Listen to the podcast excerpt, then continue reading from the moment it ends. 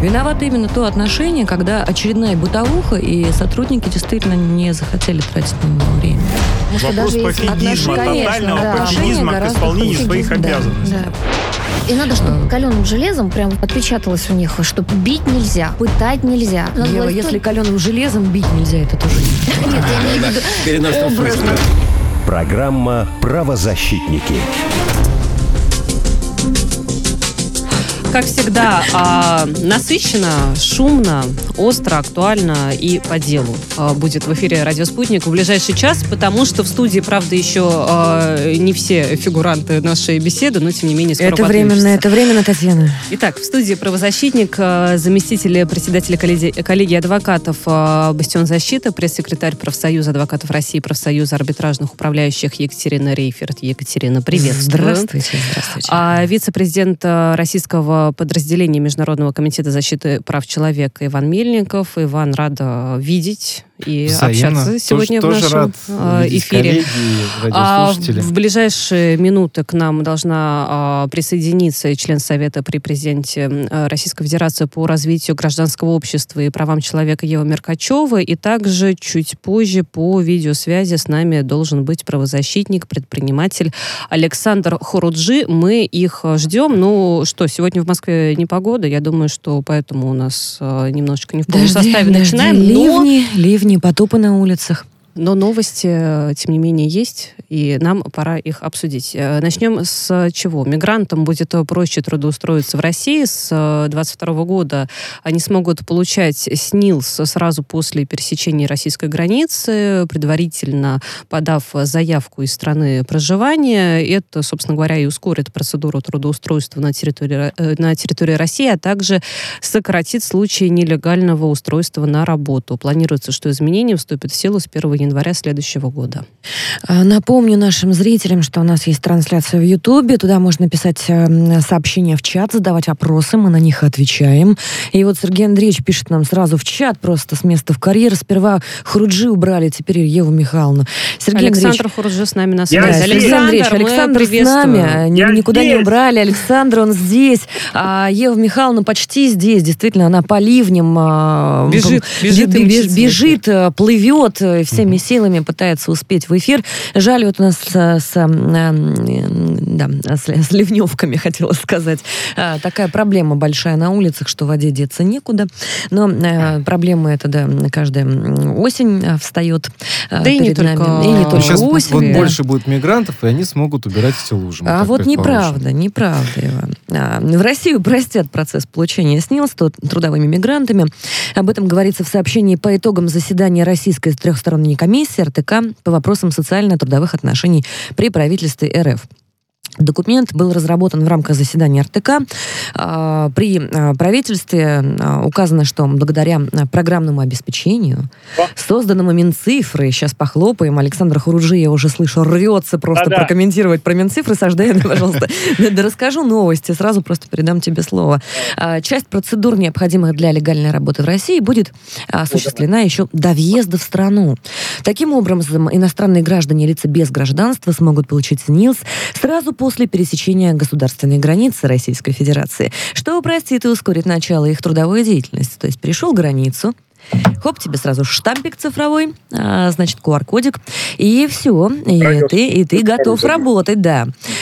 Дело в том, что в последний, значит, месяц регулярно я и в Телеграме, и среди наших коллег, значит, аналитиков, медийщиков, политтехнологов, особенно по силовому блоку, наблюдаю тему, значит, мигрантов.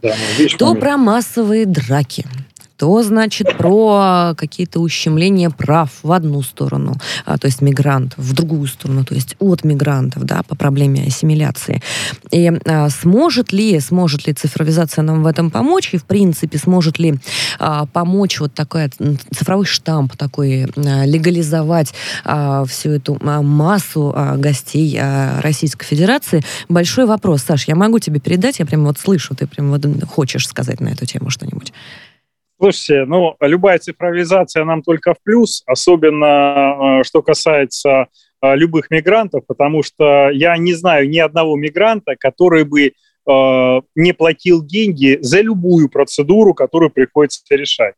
Вот я, кстати, сейчас нахожусь в месте, про которое мы с вами говорили, это рынок «Атлант». Видите, они тут до сих пор остались предприниматели, не сдаются, ходят с флагами, но рынок пустой, напоминает Чернобыль.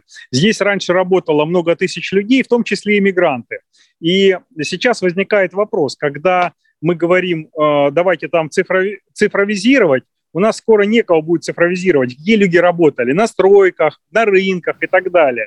И люди, которые работали у нас в России, попросту отток происходит, минус 400 тысяч человек.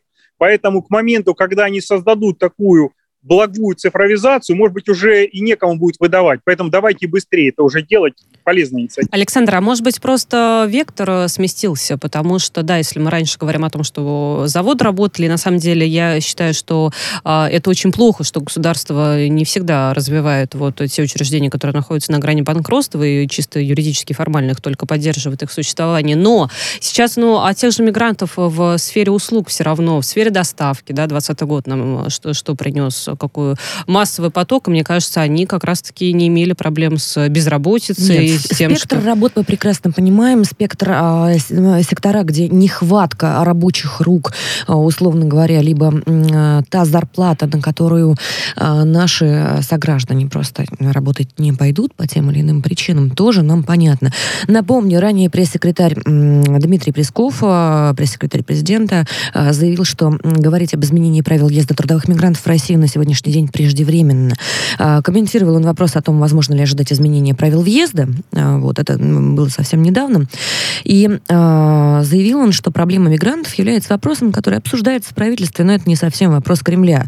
По этому же поводу относительно недавно, насколько я помню, на прошлой неделе выступил господин Собянин. И господин Собянин занял популярную позицию на текущий момент. Это, конечно, да, дает ему определенных бонусов в паблике. Его похвалили за это, и респект насыпали. Вопрос по мигрантам следующий. Мы, конечно же, таким образом получаем некий реестр. Мы темную зону, условно говоря, закрываем, легализуем, но...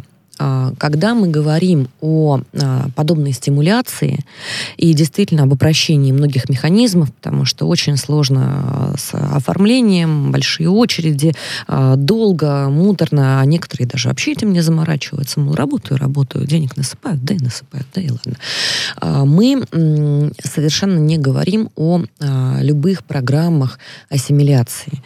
И если уж мы поднимаем вопрос цифровизации, коллеги, поправьте меня, если я не права, по логике вещей было бы совершенно понятно и логично поднимать как раз-таки вопрос не просто цифрового штампа, да, а еще свода правил и механик для того, чтобы человек, который приехал работать в Российскую Федерацию, с одной стороны, чувствовал себя достаточно комфортно, то есть понимал свои права, но и понимал те красные линии, за которые нельзя заходить, в том числе культурные, в том числе законодательные.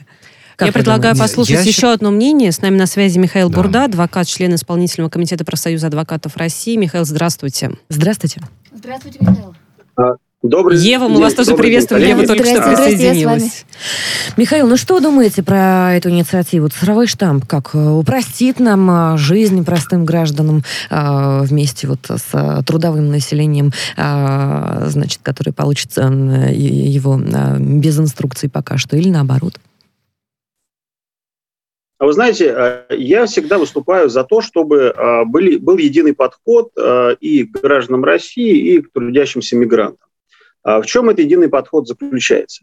У нас есть определенное миграционное лобби в стране, которое нам постоянно говорит, что без мигрантов нам не обойтись, без мигрантов мы все зарастем грязью, без мигрантов у нас не будет ничего работать. Но давайте говорить откровенно. Зачастую это не так.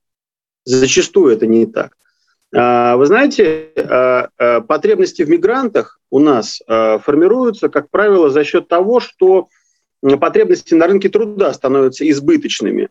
Понимаете, если не перекладывать бордюры в Москве по 25 раз в году, да, то, может быть, не нужно такое количество дорожных рабочих, Да, если, а чтобы их не перекладывать, наши, нужно качественно делать. Ведь всегда ссылаются еще на то, как... Перекладывать регулярно, это интересно. Это хороший повод выйти в повестку заняться. Кто работает на производстве, тоже вопрос.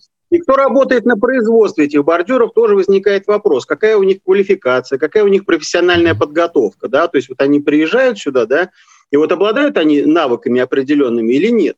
У нас Главное управление по вопросам миграции дает достаточно интересную статистику. Да, она размещена в свободном доступе, ее можно всегда посмотреть. Да, у нас приезжают мигранты из 3 государств Центральноазиатского региона. Да, и вот среди них, к сожалению, это не врачи и учителя основная масса. Да, это основная масса неквалифицированная рабочая сила. Почему работодатели ее используют? Ну, это вопрос к работодателям. Да? Вот мы говорим, у нас президент часто выступает за экономический прорыв, рывок и так далее. Но, понимаете, нельзя делать экономический рывок и прорыв с лопатой в руках. Да?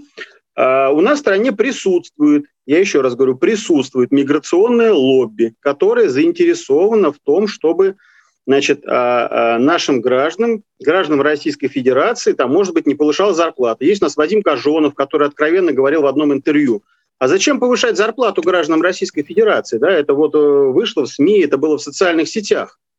Понимаете?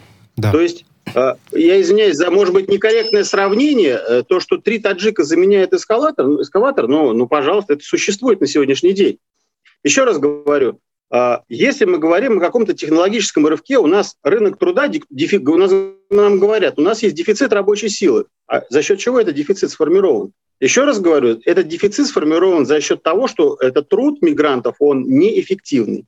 Ну, понимаете, у нас... Вы знаете, Михаил, интересен правовой разворот всей вот этой истории. Скажите, сама вот эта цифровая механика, она как подействует на тот рынок услуг, вот даже не знаю, как это еще более корректно назвать, который на текущий момент выходит из теневого сектора? Вы знаете, цифровые технологии в миграционной сфере уже очень давно присутствуют. И, так сказать, бытность моей работы в Федеральной миграционной службе, да, я скажу откровенно, да, все это уже было, да, и проверка мигрантов на территории государства исхода, да, на то, что, да, значит, возможно им работать в Российской Федерации или невозможно, все это уже было, да, в рамках там первых там проектов пилотных по организованному набору иностранных граждан. А при пересечении границы, простите, я вопрос задам, если вы позволите сразу. При пересечении границы им как бы присваивали соответствующие номера, то есть цифровизация в этом формате, сразу при пересечении границ. А мне вот интересно, при пересечении границы кто-нибудь Конституцию Российской Федерации, Уголовный кодекс вручает? Это точно нет, я тебе говорю. Ну, да. Это давайте, сейчас был сарказм, Ева Михайловна. Давайте начнем постепенно. Значит, да, я сейчас не готов отвечать за то, что сейчас делает там сейчас, ну, не ФМС, а Главное управление по вопросам миграции, хотя да. Вот Валентина Львовна Казакова, да, которая сейчас руководит этим подразделением в составе МВД, это высококлассный специалист, который, я уверен, во всех вопросах разберется. Но, значит, изначально мигранты, допустим, те государства, Таджикистан, Узбекистан, Киргизия, да, это государства, которые являются основными поставщиками внешних трудовых мигрантов на российский рынок труда. Была возможность для тех мигрантов, которые приезжали в рамках пилотных проектов по организованному набору, проверять, то есть запрещен им въезд в Российскую Федерацию, либо не запрещен. Понимаете, никто им не вручал там Конституцию, там Уголовный кодекс или административный кодекс. Сразу их ставили на электронный контроль. Вот о чем я вас спрашиваю. Сразу в вашу бытность работы. Вот о чем вопрос.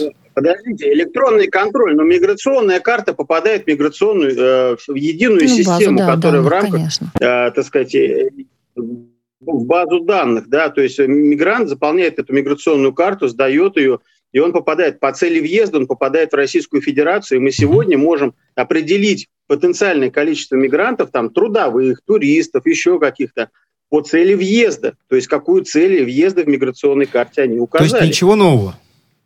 У нас... ну, понимаете, то, что вам... Да? Ну, получается, да, с наступлением 22 года. Что нового произойдет в начале 2022 года? Ну, просто переведут это в цифровой формат. Получается, да. Михаил, благодарим вас.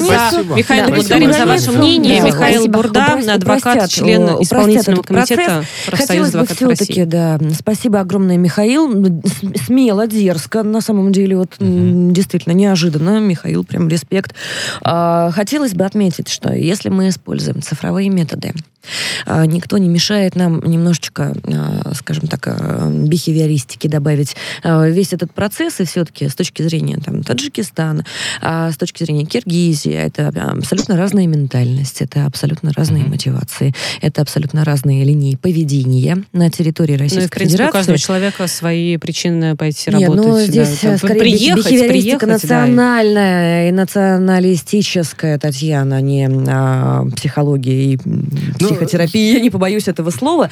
Хотелось бы все-таки вот эту вот национальную составляющую каким-либо образом с точки зрения ассимиляции просвещать, потому что, мне кажется, это очень сильно упростит те процессы, которые происходят с мигрантами, когда они все-таки на территории Российской Федерации уже оседают. Я обращу внимание, что каждое третье, как минимум, преступление на территории России происходит именно с участием мигрантов. Поэтому здесь вопрос, я согласен с Екатериной, ассимиляция — это важно, цифровизация не менее важна, ассимиляция, конечно, важна. Я бы обратил внимание на международный опыт, допустим, да, при пересечении в тех же самых США, да, при пересечении границы вы всегда обязаны сдать там отпечатки пальцев, то есть это упрощает процедуру поиска преступников в случае совершения преступления и показывать человеку, что... Ну, Иван, там, да, фотографии, я напомню, и так далее, что со следующей недели, по-моему, в московском метро стартует история с оплатой проезда по распознавалке лиц. Она где-то уже начала, такой эксперимент начался. Да, спасибо огромное нашим разработчикам, они действительно молодцы, и Find Face большой привет, но, тем не менее, да, какие отпечатки пальцев, мы здесь говорим уже просто о визуальной биометрии, насколько я помню, это так называется, да, фестиваля. Ну, не везде есть камеры, не во всех городах пока еще, не во всех местах, так сказать. Не, ну, поэтому, я так понимаю, важно, что при въезде, именно при пересечении границ, необходимо брать не только... Смотрите, это уже сейчас есть, товарищи. Давайте тогда, коллеги, если мы насаждаем эту практику и идти не путем стимуляции, да, притока мигрантов в страну и рабочие силы, и рабочих рук с теми или иными целями, окей, там, ладно, хорошо, с этим мы еще будем разбираться, это не тема сегодняшнего эфира, а все-таки с позиции правовой, то есть как минимум цифровизация это дает нам не только платформу для сбора данных, отпечатков лица и так далее, а еще и для бихевиористских методов, то есть элементарно, я не пошутила про Уголовный кодекс и Конституцию Российской Федерации, да, элементарно какую-то памятку, да, и с ориентировкой на менталитет конкретной национальности все-таки цифровым образом, во-первых, отправлять, во-вторых, контролировать те же самые группы, да, группы ассимиляции, группы адаптации, которые, насколько я знаю, все-таки каким-то образом существуют. Они там наполовину волонтерские. Ну, мы не говорим сейчас о диаспорах и неформальных группах образованиях, а все-таки государственных. Вот это хотелось бы видеть. Вопросов действительно много, но при этом есть у нас другие новости и события, которые тоже нужно обсудить. Прокуратура Москвы провела проверку исполнения требований федерального законодательства на территории следственного изолятора номер 1, также известного как Матросская тишина. Установлено, что в учреждении среди содержащихся под стражей действует экстремистская группа, которая входит в структуру запрещенного на территории Российской Федерации международного общественного движения «Арестантское уголовное единство». Александр, может быть, давайте я, наверное, поясню, да, поскольку я с этой темой как бы изначально разбиралась. Ну, могу сказать небольшой даже такой реверанс в кавычках в адрес прокуратуры, потому что, конечно же, прокурор, когда ходит по СИЗО, ничего он толком увидеть не может. И все эти движения запрещенные может обнаружить только оперативные сотрудники, никто иной. Поэтому история была такая, что оперативники еще в марте месяца выявили, причем не только в Матросской тишине, но и в СИЗО номер 3, которое известно как Пресня, подали все документы в Следственный комитет и в прокуратуру. Прокуратура, собственно, законность оформления бумаг она проверила, а в итоге выдала это, собственно, за свою деятельность. И это очень удивительно, поэтому сотрудники немножко в шоке, если честно. И они рассказали одну смешную историю, как однажды глава небольшого городского поселения пожаловался прокурору на, в общем, деятельность одного коммерсанта. Так вот, прокуратура провела проверку и вынесла представление в отношении самого главы города. То есть он пожаловался, рассказал про то, что тут неправильно что-то строит, а в итоге понес наказание сам за это. Это вот из этой серии. Но вернемся к теме. Тема, на самом деле, весьма интересна. Движение арестантское, вот под названием АУЕ, оно запрещено у нас в России. Однако адепты этого движения продолжают жить, продолжают собирать деньги с заключенных, продолжают агитировать их за то, чтобы те... Ну, это все, конечно же, знаете, такое, можно сказать, виртуальное движение, потому что нет никаких там официальных членских взносов, нет официальной какой-то партии и так далее. Есть у них наколки, которые они могут... А могут совершенно быть без наколок. Но вот те самые общаки, про которые, наверное, известно каждому, это вот как раз результат работы подобного движения. И на самом деле, мне кажется, весьма сложно избавиться от этой криминальной субкультуры, хотя можно. У нас есть как минимум два примера, когда ничего подобного нет. Это изолятор Лефортово, изолятор Кремлевский Централ. Угу. Там вы в любую камеру, в какую бы ни зашли, вы там не найдете никаких воров в законе, никаких положенцев, смотрящих, так называемых, ничего подобного нет. Из чего можно сделать вывод, что все это распространяется только на большие изоляторы, за которыми весьма сложен контроль. И там уследить, как раз... Да, там сложно уследить, и там как раз появляются вот эти некие странные персонажи, которые начинают посредством, в том числе, криминализации сотрудников, да, они начинают максимально проникать... Бедненьких сотрудников они криминализируют. Ваня, с языка снял просто. На самом деле, ну да. Забивают в пути истинного, как не стыдно. Приходим, смотрим, а сотрудник, у него он все наколки уже наколол, да? Ну, мы должны понимать, что, конечно, среди сотрудников есть те, которые и готовы телефону проносить. И мне, кстати, буквально... Это скорее вопрос коррупции. Конечно, вопрос коррупции. Мне буквально вот сегодня прислал письмо один из арестантов, который рассказывает, что по-прежнему в некоторых изоляторах Москвы продают мобильные телефоны, и описал, какая такса. Так что это все про коррупцию. И если где-то в каком-то изоляторе это движение расцветает, это означает... Ты знаешь, на самом деле недорого. Сейчас тут будут конкретные цифры. Да, будут конкретные цифры. Сейчас я вам скажу, это вот, собственно, последнее. Какое-то время они то дорожали, то опять опускались. Итак, телефон-фонарик стоит 8-10 тысяч рублей. Это вот тот, который кнопочный. Это полезнее. А сенсорный стоит около 30 тысяч рублей. И говорят, что самый дорогой, то есть это уже 50 и больше, это в СИЗО Медведь, в СИЗО Водник. Вот. Александр, хочу вам передать слово. Да. Подождите, ребята, это вы говорите сейчас за смартфоны, с интернетом. Там же проблема с интернетом. То есть они научились глушить интернет, поэтому сейчас во многих СИЗО не пользуются спросом уже смартфоны, поскольку глушат. Да. Некоторых уже сложно. Да. Ну, вообще стали пропадать телефоны. Да, всегда в цене. Спрашивают у нас правда. Из чата на Ютубе, как туда проносят эти телефоны, у Евы Михайловны вот спрашивают. Ну, несколько путей. Вы знаете, да, путей несколько. Сотрудники, потом мы должны понимать, что иногда этим балуются адвокаты и даже, минуточку, следователя. Я знаю такие истории, когда следователь, которого не так тщательно досматривали, ну, это, собственно, такая традиция, скажем так, в обмен на что-то, в обмен на какие-то показания говорил, а вот смотри, минуточку, вот сейчас у меня телефон, хочешь, я тебе его оставлю, и ты как раз маме позвонишь, там, папе, дедушке, бабушке и так далее. Это было. Вот. А другое дело, что стараются, конечно, о таких фактах замалчивать. По факту в основном коррупция. Действительно, это в основном коррупция. Но я бы обратил внимание... Вопрос в целях и задачах. Вернемся про АУЕ. Вот криминалитет, да. Мы ушли в телефон, и нам понравились эти темы. Криминальная романтика всего этого мероприятия, она, конечно, весьма сомнительна. Вот коммерция... Конечно, слушай. Пока тебя не заглушили. Смотрите, по поводу АУЕ, да, и то, что это фактически во всех СИЗО страны, в тюрьмах есть и, наверное, какое-то время еще будет.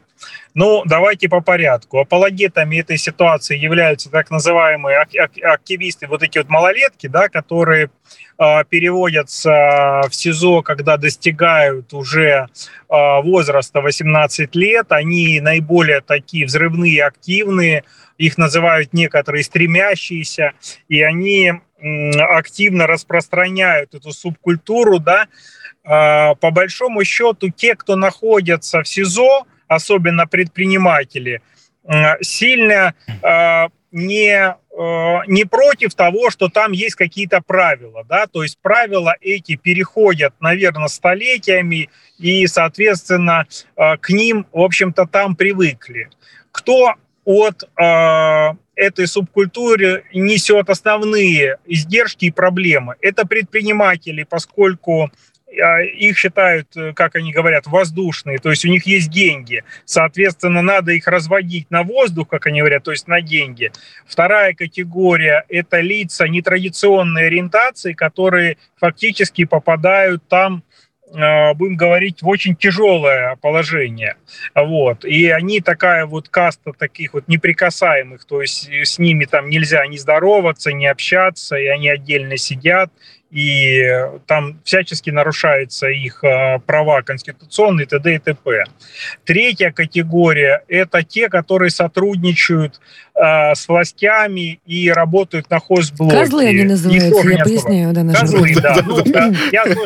Я не стал уж тут всех, а то я, так думаю, увлекусь жаргоном, скажут, что я пропагандирую.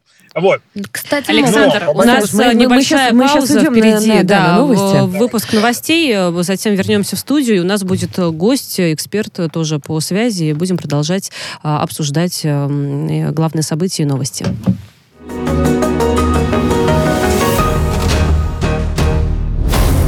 Правозащитники. Радио «Спутник». Новости. Здравствуйте. В студии Михаил Васильев. Подготовка встречи лидеров России и Украины продолжается на самом высоком уровне. Об этом рассказал РИА Новости украинский вице-премьер Алексей Любченко. При этом он не стал уточнять сроки проведения и в какой стране может состояться саммит. На вопрос о возможности проведения переговоров в Москве чиновник сделал отрицательный жест головой. Ранее пресс-секретарь Владимира Зеленского подтвердил, что президент Украины готов к контактам с Владимиром Путиным в любое время. Российские миротворцы играют ключевую роль в безопасности в Нагорном Карабахе, рассказал в интервью РИА Новости министр иностранных дел Армении. Он напомнил, что согласно ноябрьским соглашениям, 5-летний срок пребывания миротворческого контингента автоматически продлевается, если одна из сторон конфликта заранее не заявит о своем намерении прекратить применение данного положения. Между тем, по словам Арарата Мирзояна, Баку не только до сих пор не подписал мандат миротворцев, но и ведет пропаганду против российской миротворческой миссии. Азербайджан постоянно пытается подвергнуть сомнению ее целесообразность, подчеркнул глава МИДа. Страны ОПЕК в июле выполнили сделку по ограничению добычи нефти на 110%. Все члены картеля четко выполняют договоренности. Об этом говорится в коммюнике Альянса по итогам состоявшегося сегодня заседания. Следующая встреча ОПЕК+, запланирована на 4 октября. В мае прошлого года нефтедобывающий картель из-за падения спроса на топливо, вызванного пандемией коронавируса, сократил добычу на почти 10 миллионов баррелей в сутки. По мере стабилизации ситуации сделка корректировалась, а с августа этого года Альянс постоянно увеличивает добычу, рассчитывая через год постепенно выйти из ограничений. Сильные ливни накроют Сочи этой ночью. Пункты эвакуации готовы принять людей в случае необходимости, сообщил мэр города. Ранее в МЧС России предупредили, что в регионе ожидается резкое ухудшение погоды и сход селя. Ведомство не исключает подъем уровня воды до критической отметки. Вероятно, подтопление санаториев, расположенных вблизи рек. Из-за сильного ветра также могут падать деревья.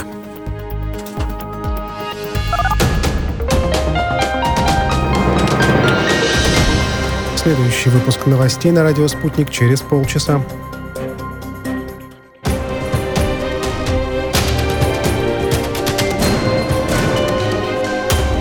Радио «Спутник». Говорим то, о чем другие молчат. Виновато именно то отношение, когда очередная бытовуха, и сотрудники действительно не захотели тратить на него время. потому что вопрос даже пофигизма, есть отношения, тотального пофигизма к исполнению своих обязанностей. И надо, чтобы каленым железом прям отпечаталось у них, что бить нельзя, пытать нельзя. Ева, если каленым железом бить нельзя, это тоже нет. Нет, я не веду образно. Программа «Правозащитники».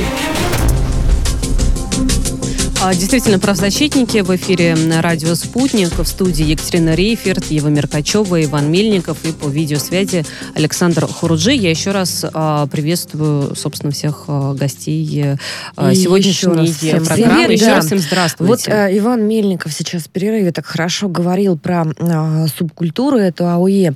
А вот запрещенную на территории Российской Федерации. Вот, запрещенную, да, конечно, запрещенную. А с моего места на фоне Вани кремлевские звезды видны прямо в окно. Ну, кремлевские звезды, слава богу, нет. Я говорил про то, насколько... Нет, на самом деле, очень важный аспект. Мы сейчас с вами сместились в тему вообще просто субкультуры. Но АУЕ, как вот это вот запрещенное движение само по себе, оно, соответственно, обосновалось, значит, в социальных сетях. Туда вовлекают несовершеннолетних, многие неокрепшие умы, ребята, да, дети многих людей, они просто туда попадают, именно не понимая, что там в действительности за этим стоит. И зачастую, кстати, их туда приводят точно такие же люди, которые не имеют также отношения в действительности к какому-то криминалитету. И мое мнение, что здесь бороться помимо вот этой истории в тюрьмах, конечно, надо... На воле, на воле очень важно, да. И причем, мне кажется, самое главное, это даже не бороться, а создавать альтернативу, позитивную, хорошую альтернативу, какие-то движения, вот, которые были вот раньше, помните, по типу наших всяких там пионерских организаций и прочих. Да, ну, на самом давайте деле... так, вот просто вспомним опыт того самого Мавроди, да, схема вовлечения тех или иных неокрепших в том или ином смысле или секторе умов одна и та же, она исторически не меняется. И субкультура, которая не имеет никакого от слова совсем отношения к действительной культуре тюремной, а является сугубо коммерческим проектом для зарабатывания денег и отвлечения молодежи из серии. Ну вот действительно молодежь вовлекается, потому что заняться нечем. Она требует пристального внимания. Вот, да. Ивана Мельникова, например, я так вот под козырек посмотрела, да, в ту сторону. Дело в том, что вот, например, если бы, ну я так понимаю, да, в регионах, почему молодые люди, ребята, подростки в это увлекаются. А что им еще делать? Простите, пожалуйста, где федерация бокса хваленая, да, где спортивные секции, где стимуляция той самой деятельности, пусть там не псевдотюремной романтики, а все-таки действительно каких-то целенаправленных направлений. И мы опять упираемся в идеологию молодежи. И даже ТикТок их не отвлекает смотреть. Да. Нужно что-то вещественное, физическое. На связи предлагаю подключить и услышать еще одно мнение. С нами на связи кандидат юридических наук, адвокат, основатель общественного движения «Честный юрист» Александр Зорин. Александр, приветствуем вас. Саша, здравствуйте. Приветствуем. Здравствуйте, здравствуйте. Александр, хочется, да, ваше мнение услышать по поводу сложившейся ситуации и то, как она действительно влияет на молодые умы, которым порой, ну, казалось бы, не... Да я, Татьяна, знаете, сказала, что эта новость фактически пиар для вот этой запрещенной организации, потому что это Матросская тишина, это не Мордва, это не дальние регионы, это вот, пожалуйста, один из ключевых фактически центров. Очень важно, что те, кто собирают, так сказать, вот эти денежные средства, зачастую они же действительно так или иначе находятся в СИЗО, то есть бенефициары для СИЗО якобы собирают. Ну, там многие, ведь это в действительности так оно и есть. Да, и здесь как раз интернет, да, то, о чем мы говорим. И я на самом деле считаю, конечно, очень большая работа предстоит прокуратуре в борьбе вот с этими запрещенными идеологиями. Но это не прокуратура, Иван, борется. Я снова тебя немножко, так сказать, прерву, потому что занимаются этим совсем другие люди. Прокуратура сейчас себе присваивает. Я считаю все равно, что прокуратура так или иначе, я просто знаю прекрасно, что в прокуратуре эти вопросы поднимаются, и помню, у нас была совместная работа, в том числе по профилактике всего этого происходящего, да, в тюрьмах вместе с прокурорскими работниками в бытность мою, значит, ВНК, да, то есть работа велась так или иначе, и на самом деле они заставляют, то есть туда вносятся соответствующие... Ну, хочется вам слово, просим прощения. Смотрите, давайте посмотрим все-таки, что такое... Стратегически, юридически, о чем мы говорим. Да. Во-первых, такой организации не существует. Это набор идей, потому что она нигде в Минюсте не регистрировалась. Она давно пошла с 30-х годов, когда в лагерях, гулагах боролись с политическими людьми, создавали специально эти, так сказать, воровские понятия. Они дошли до наших времен, трансформировались. Более того, они из пенитенциарных учреждений, из мест содержания под стражей, как СИЗО №1 «Матросская тишина», они трансформировались через интернет, стали оказывать не просто информационное влияние. Да? Они начали превращаться в жизнь. ГУЛАГ и 12-летние подростки.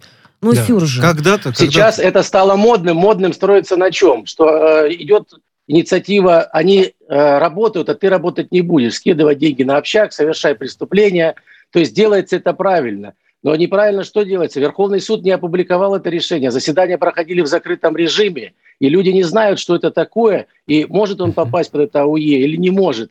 Вместе с тем Конституционный суд Российской Федерации говорит, что уголовные нормы должны быть конкретны, чтобы люди понимали, что они совершают и что они не должны совершать. Работу, Ева правильно сказала, нужно альтернативу делать, создавать, вот как Юнармия идет по военному направлению, другие, может, направления, вот как Дельфийские игры, этому надо уделять внимание, а не только, извините, там, плитку перекладывать. Нужно на молодежь обращать внимание, вовлекая ее, но не просто каким-то квасным патриотизмом. Посмотрите, что делается. Вот если параллели провести такие же АУЕ, то вот мое мнение, Моргенштерн, как молодежь деструктивно влияет, артист тоже. Он показывает, что не надо работать, не надо никого слушаться, нужно всех посылать на 3 буквы, и вдруг с неба упадут деньги. Это все культивируется. Но это не первый молодежь и не последний, верит, мне кажется, пример смотрит такой этих яркий. Коучей, да.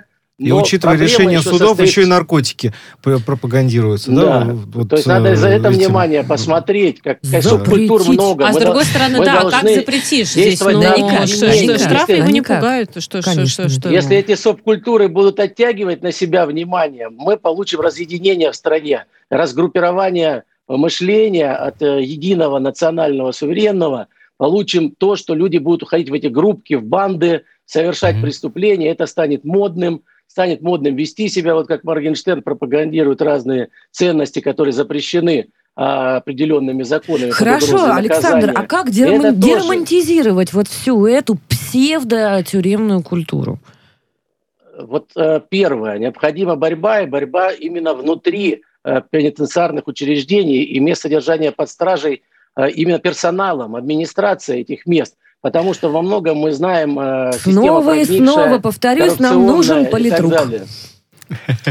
Слушай, политрук есть на самом деле. Были же в каждом сезоне, но не дорабатывают. Горная романтика была.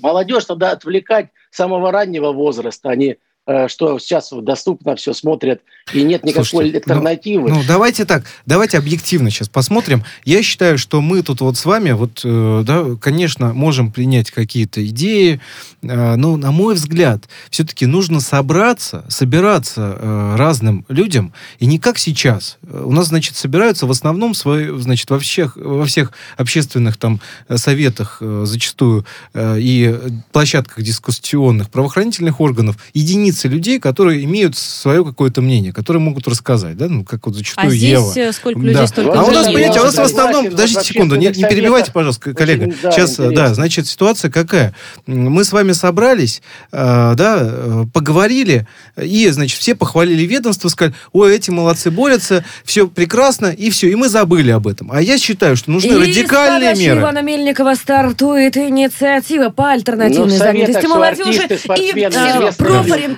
политруков СИЗО. Я надеюсь, что нас услышат коллеги из ведомств. Давайте мы соберем реальные круглые столы, но только с участием разных мнений, разных людей. Еще раз вам говорю. И начнем все-таки говорить и подумать, как нам с этим побороться. Александр, мы вас благодарим за ответы на наши вопросы. К сожалению, время в эфире ограничено. Александр Зорин, кандидат юридических наук, адвокат, основатель общественного движения «Честный юрист», был с нами на связи. Мы ждем круглого стола в общественной палате. Если бы в наших СИЗО появилось все-таки больше возможности заниматься спортом заключенных, тогда бы они отвлекались. И если были бы у них такие отвлекались возможности... спортом от денег, Ева Михайловна? Не от денег, от того, чтобы заниматься вообще какой-то криминальной романтикой. Ну, и хотелось бы, чтобы они, конечно, больше развивались. И, кстати, у нас в СИЗО скоро в Московском номер 4 появится самая лучшая, самая грандиозная библиотека тюремная. На ее открытие там приедут министры и так далее. Я сейчас сложно себе представляю, как она будет выглядеть, но там будут электронные книги. Кстати, они они разрешены по закону уже давно, да. Но до сих пор ни в одном СИЗО ни один заключенный не получил такую электронную книгу, потому что никто не знал, как их выдавать, как закачивать, и вообще сотрудники были в недоумении. Надеюсь, вот сейчас все это заработает, и тогда, в общем, мы можем говорить о прогрессе. Возможно, будет некий прогресс. И действительно. У нас еще одна тема, времени очень мало остается. Нужно поговорить про историю российского яхтсмена Юрия Страхова. И, Иван, я сразу передаю вам слово для того, чтобы подробнее рассказать о том, что произошло. Я бы обратил внимание, что у нас помимо Юрия Страхова, эта история на самом деле вообще относится ко всем морякам, так сказать, которые черными работодателями привлекались на территории Турции и Греции. В Турции просто это вот новая такая более история, да, там меньше наших задержанных граждан. А в Греции это 34 человека, по большому счету, которые, значит, у нас сидят, их отсюда, из России, значит, обманным путем привлекли работодатели. У Юрия Страхова было так, что он сидел во время карантина, не знал, так сказать, что ему делать, потому что их там в порту оставили, и все, там денег вовремя не платят. Он решил подработать, пошел чинить яхту. И в итоге оказалось, что его вовлекли вот в починку этой яхты, черные работодатели, то есть реальные торговцы, так сказать, перевозчики мигрантов, обманули нашего гражданина. Он оказался на этой яхте. Значит, там были мигранты, он начал чинить, начал подъезжать, в какой-то момент покинули все члены экипажа, турки, они взяли и убежали с яхты.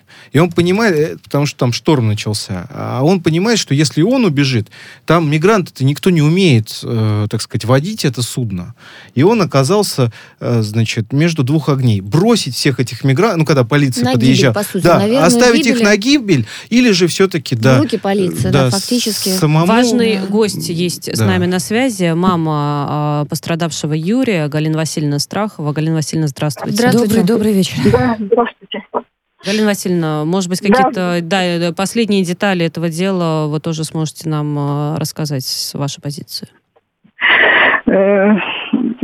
Слава богу, что все необходимые меры, которые были мной предприняты, и помощь друзей, и консульство в Анталии, и мои бывшие ученики помогли решить многие юридические проблемы, так, чтобы 4 апреля сына освободили из-под стражи, хотя бы на подписку о невыезде.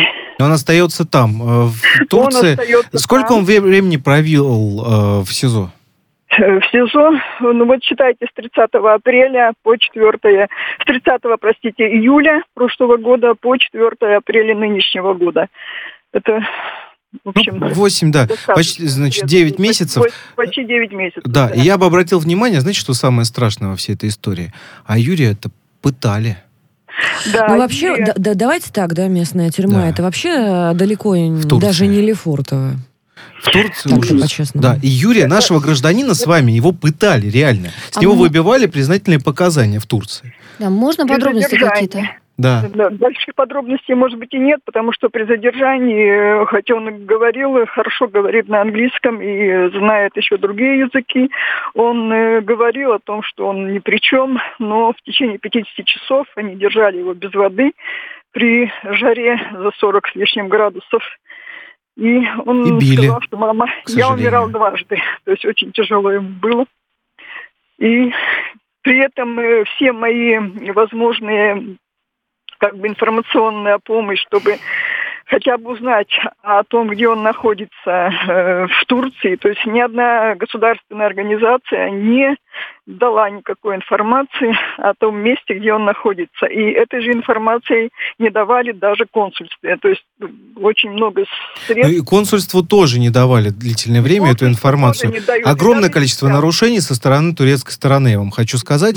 И я призываю освободить, на самом деле, Юрия Страхова. Там такое количество нарушений гигантское. Я думаю, что Эрдоган сейчас слушает нашу передачу. Гигантское. Вы знаете, «Спутник» все-таки это международное радио.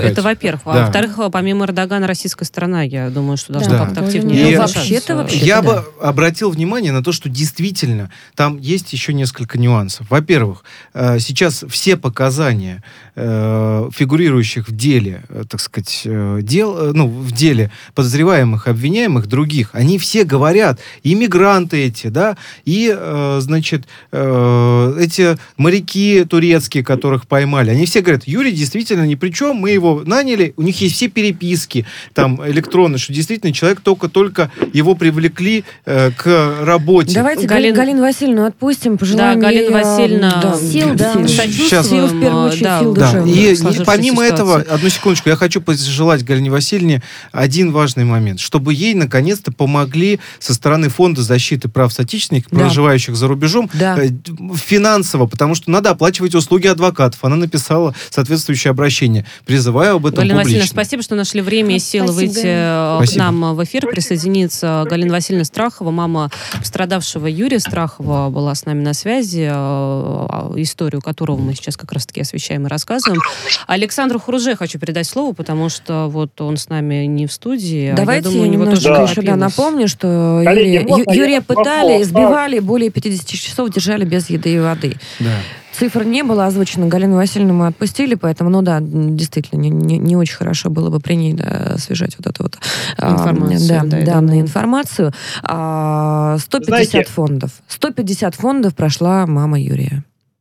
Да, и никто ей пока должным образом... Нет, помогли, я прошу прощения, ей помог только один фонд.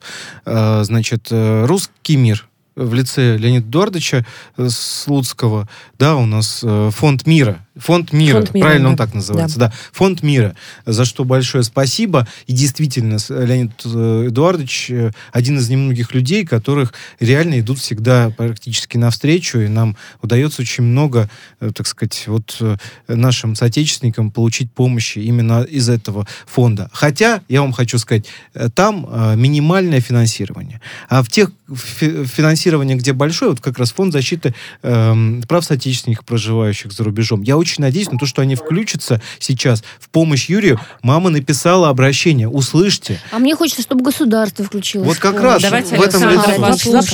Почему нашего гражданина пытают в Турции, а молчит МИД, например? Вот хороший вопрос. Смотрите, ребят, у нас получается, с одной стороны, есть большое количество грантополучателей различных, которые под видом защиты соотечественников делают отчеты. С другой стороны, очень важно собирать обратную связь от людей, которые обращались. Вот я считаю, что мы имеем возможность через общественную палату, через, в конце концов, даже Радио Спутник, запустить фактически опрос, кому из вас помогли. И потом, когда вот эти гранты распределяются, эти данные предоставить официально. Потому Александр, получается, одни и те же приходят за грантами. Да, главное, чтобы был эффект. Одни и те же приходят за грантами и получают, но когда доходит до дела, никого вокруг нет. Вот, находится один там какой-нибудь фонд, зачастую не финансируемый никем за государственный счет, а частниками, который помогает. Вообще незащищенность людей за границей наших соотечественников. Я с тобой соглашусь, опросы работают долго, мыторно и действительно громоздко эта вся конструкция. А вот даже частные случаи взять, те фонды, 150 точнее, в которые обращалась Галина Васильевна, посмотреть, кто из них получает гранты. И, 150, так много фондов, которые занимаются. Никто не помог, кроме одного. Спасибо Леониду Эдуардовичу Слуцкому. Несчастная мать, действительно, Леониду Слуцкому спасибо. И фонду его, Но тем не менее, это 149 фондов, которые просто проигнорировали это обращение, проигнорировали беду матери, которая защищает сына, проигнорировали беду гражданина Российской Федерации, который находится в Турции. Мы можем совершенно спокойно брать эти 149 фондов, писать на них жалобы и гнать просто в зашей. Вот и все. Вот так, радикально. Я считаю, что должна быть одна точка входа. Можно я все-таки завершу мысль? Конечно. Ребят, я просто не умею вставлять слова, когда там говорят. Значит, смотрите, я считаю, что для соотечественников, которые оказались в беде, неважно какой, в том числе правовой, должна быть одна точка входа. На сегодняшний день это точка входа консульства.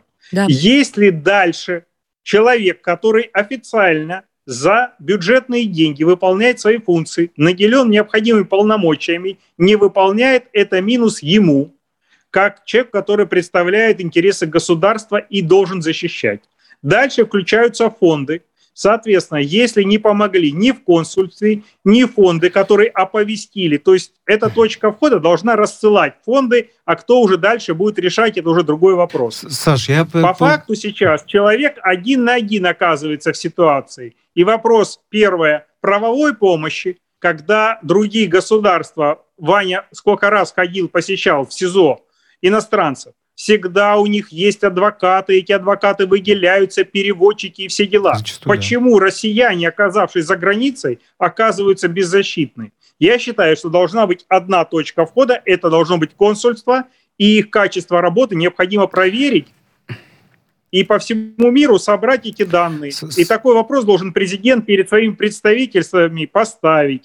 Безусловно, консульства должны более активно зачастую работать, но помимо этого, я просто как практикующий человек, я занимаюсь защитой прав наших граждан, многих, которые за рубежом, да, и это там десятки людей на сегодняшний день, и защищаю я их, на минуточку, без какого-либо финансирования, да, это моя личная инициатива, и я этим вопросом занимаюсь, вот, и работаю зачастую эффективней, мне так говорят, обратная связь, да, чем у нас многие ведомства и фонды. Да. И вопрос здесь... Ну, я, Саша, здесь немножко как его дополнил бы, да. Во-первых, нужно не только, чтобы консульства работали, должен быть единый информационный центр. Мы уже предлагали такую инициативу. Да, но с коллегами, практикующими, у нас единицы людей, которые знают, как людей за рубежом защищать. С нами никто не слушает. Ну, в основном нас не слушают просто, потому что есть свое мнение у людей. Они говорят, да нет, да ладно, мы там это как-нибудь сами что-нибудь откроем, какой-нибудь грант получим, что-нибудь попилим. Зачастую это, к сожалению, и на этом все заканчивается. Да. А тут нужна, на самом деле, совокупность мер. То есть это должны быть и консульство более активно работать. Спасибо большое. Сейчас, на самом деле, в Турции по Юрию Страхову я бы хотел сказать, что работают консулы. И то же самое по морякам в Греции. Консульство работает. Однако сейчас до сих пор нету за государственный счет более 1,5 лет. 34 гражданина России сидят, они сидят уже несколько лет, да, там более 1,5 лет, их родственники добиваются того, чтобы у них адвокаты появились, потому что у них родственники из бедных семей, в Греции. А вот, кстати, есть, Иван, великолепный сайт для сбора средств, да. И давайте, может, поможем русскому капитану, и в Инстаграме у Ивана Мельникова разместим ссылочку. И Галине Васильевне, которая большая молодец, на самом деле, тоже немножечко финансово поможем. Давайте попробуем ссылочку, да, ссылочку сделаем. И я надеюсь, тоже Екатерина ко мне присоединится, Ева. Я надеюсь, Саша. Саша, ты с нами? Конечно. Я тут, с вами я. Все отлично. Да, и все вместе, да, потихоньку. Но помимо этого, я все-таки призываю, что ответственные за это дело, так сказать, инстанции, они все-таки, поймите, человеку нужна оперативная помощь. Ему нужно родственник, нужна оперативная помощь, финансовая в том числе, чтобы элементарного, самого там недорогого адвоката хотя бы нанять. Без защиты наши люди остаются. А потом, мы удивляемся, они получают, чтобы вы понимали, в Греции по 400 лет получают наши граждане. По 400 лет в Греции получают. Вы можете себе представить? По 400 срока. Лет, да, тюремного срока. И там у них родственники, там все глаза выплакали. И я, слушайте, давайте мы не будем... Я призываю и по поводу Юрия более активную позицию. Надеюсь, что турецкая сторона тоже нас услышит, и они поймут, всю абсурдность. Ребят, прекратите вы уголовное дело в отношении Юрия. Вы ему спасибо должны сказать. Он столько людей спас, которые бы у вас в воде утонули, и... Понимаете, человек остался, он еще и крайний. И он, это все под каким-то другим соусом подавалось, то был бы, может быть, героем, потому что в таких ситуациях, тут как повернули новость, да. Называется. Давайте нашего гражданина, я призываю его освободить, и помимо этого, конечно, помочь, слушайте, сейчас будет 6 человек. Поможем всем, кстати, структурируем работу с российскими гражданами, это действительно нужно. Это очень важно на сегодняшний день. Ну да, надеемся на то, что все-таки они будут понимать, что их родина поддерживает. Нет, что... ну, коллеги дорогие, мы же все тут адепты цифровизации, в конце концов. Ну неужели гостей Российской Федерации мы можем оцифровать, а своих граждан не про защитим? Них могут забыть. Это же элементарная работа айтишников. На самом деле это не такая уж сложная система, не такая уж сложная платформа, в конце концов. И те гранды, которые сейчас проигнорировали 149 учреждений, должных помочь той же самой Галины Васильевны, можно совершенно спокойно пустить на благое дело и не расходовать средства впустую. Коллеги, благодарю вас за сегодняшний эфир, друзья, освещение тем. Иван Мельников, Александр Хуруджи, Ева Меркачева и Екатерина Рейферт. И Татьяна Владимировна. Спасибо, друзья. Благодарю, Екатерина.